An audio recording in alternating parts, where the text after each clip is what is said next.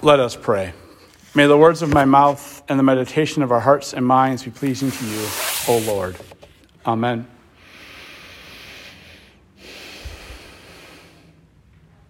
It's a long reading. It takes a while to get through it.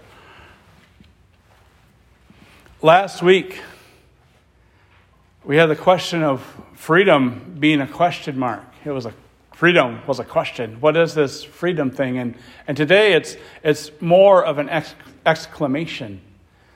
This idea of baptism is a new freedom. It's a, it's a exciting new way to live life.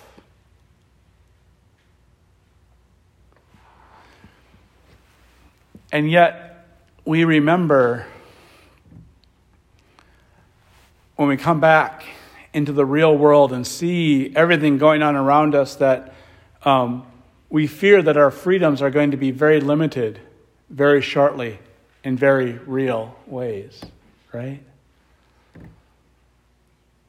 There are places in the world right now where you cannot go get a cup of coffee outside of your house.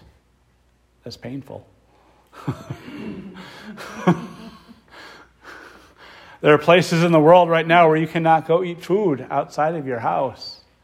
That's hard for people who didn't learn to cook at home. and that might be coming here. We don't know. There are places in the world, in the United States, where children are not going to school tomorrow morning.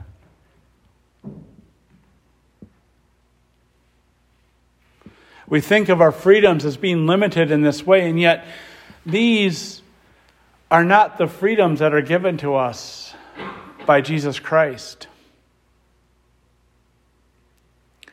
Instead, the freedom that Christ shows us, that Christ gives us, is the freedom to know that no matter what happens to us, we are cared for by God. That is to say, the freedom we're given is to know that no matter what happens, whether we live or whether we die, the Lord reigns, and we are God's children.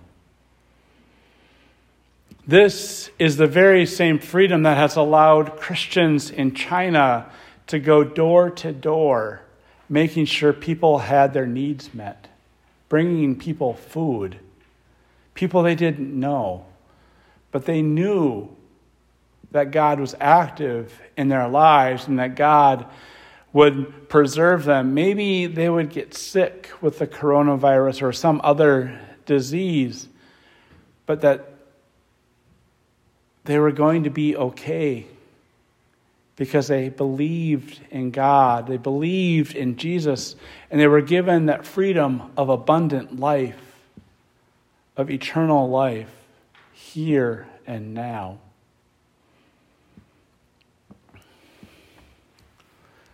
And this is the freedom that allows us to care for one another by practicing our safe respiratory behaviors we went over with before church, you know, because every time you wash your hands with soap and water, you can remember that you are baptized, right?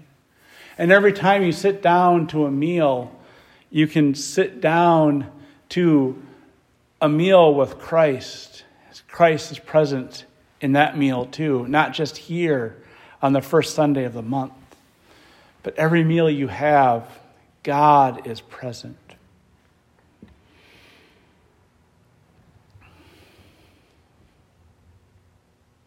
See, our fears are closing in upon us right now. They, they might well be. And if, and if they're not, I, I would consider you to re, I, I would encourage you to reconsider what's going on in the world.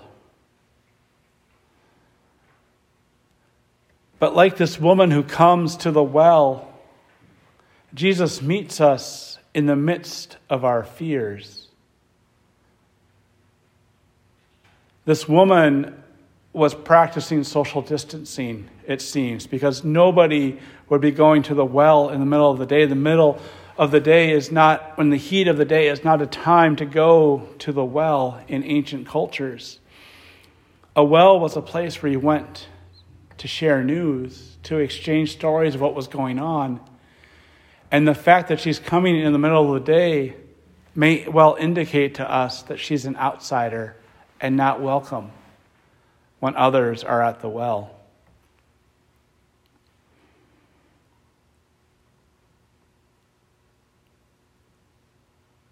So here she is in the middle of the day, quite possibly separated from the rest of her community and, and told by Jesus that she's had five husbands and the one she lives with now is not her husband.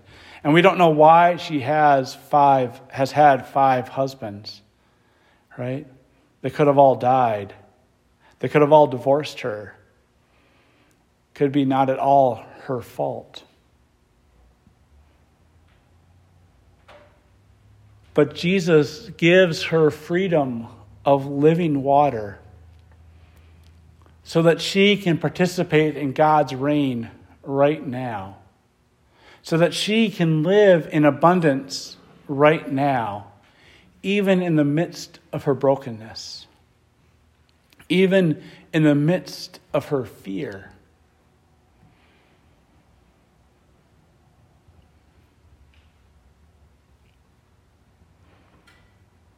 Even in the midst of her questions about the end of the world, Jesus gives her freedom.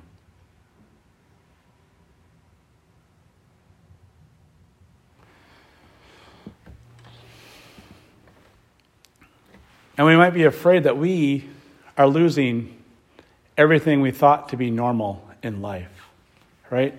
Our ability to get together and drink coffee with one another or to, to share a slice of cake with one another. And we think we're going to be cut off from that. Or we should maybe slow it down a little bit. But we're still in relationship because we have cell phones now and house phones. We can call one another, right?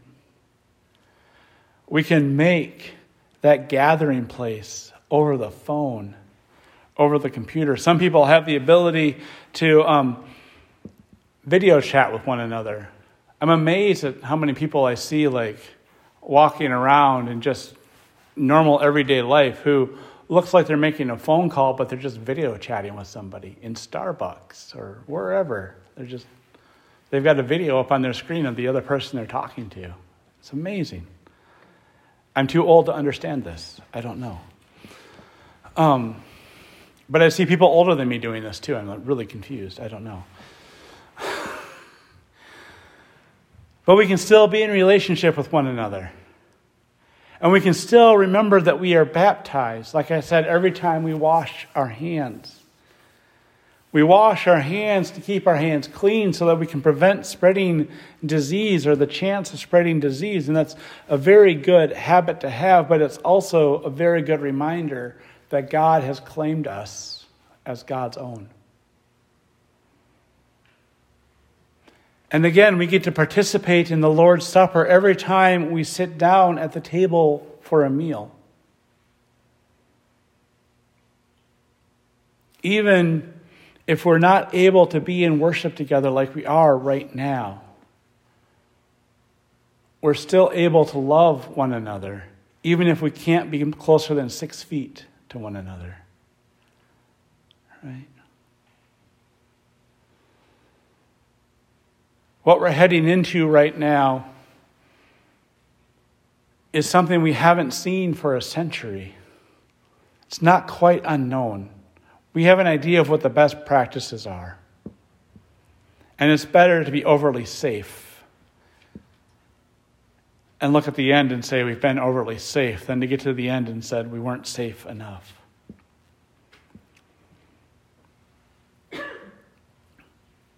These times will be rough. These days ahead are going to be hard, like that life that makes this woman want to come to the well in the middle of the day rough.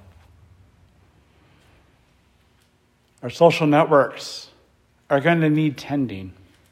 Our conversations with our loved ones are going to need tending. We're going to need to remember that Christ is with us in the midst of all of this. Because in the pain of going to the well in the middle of the day, in the pain of finding that we have to go do things on our own, that we're not allowed to be together, in the pain of that, we find Christ offering us living water that sustains us. And that might be the best news of all. As John Wesley said, the best of all, God is with us. Amen.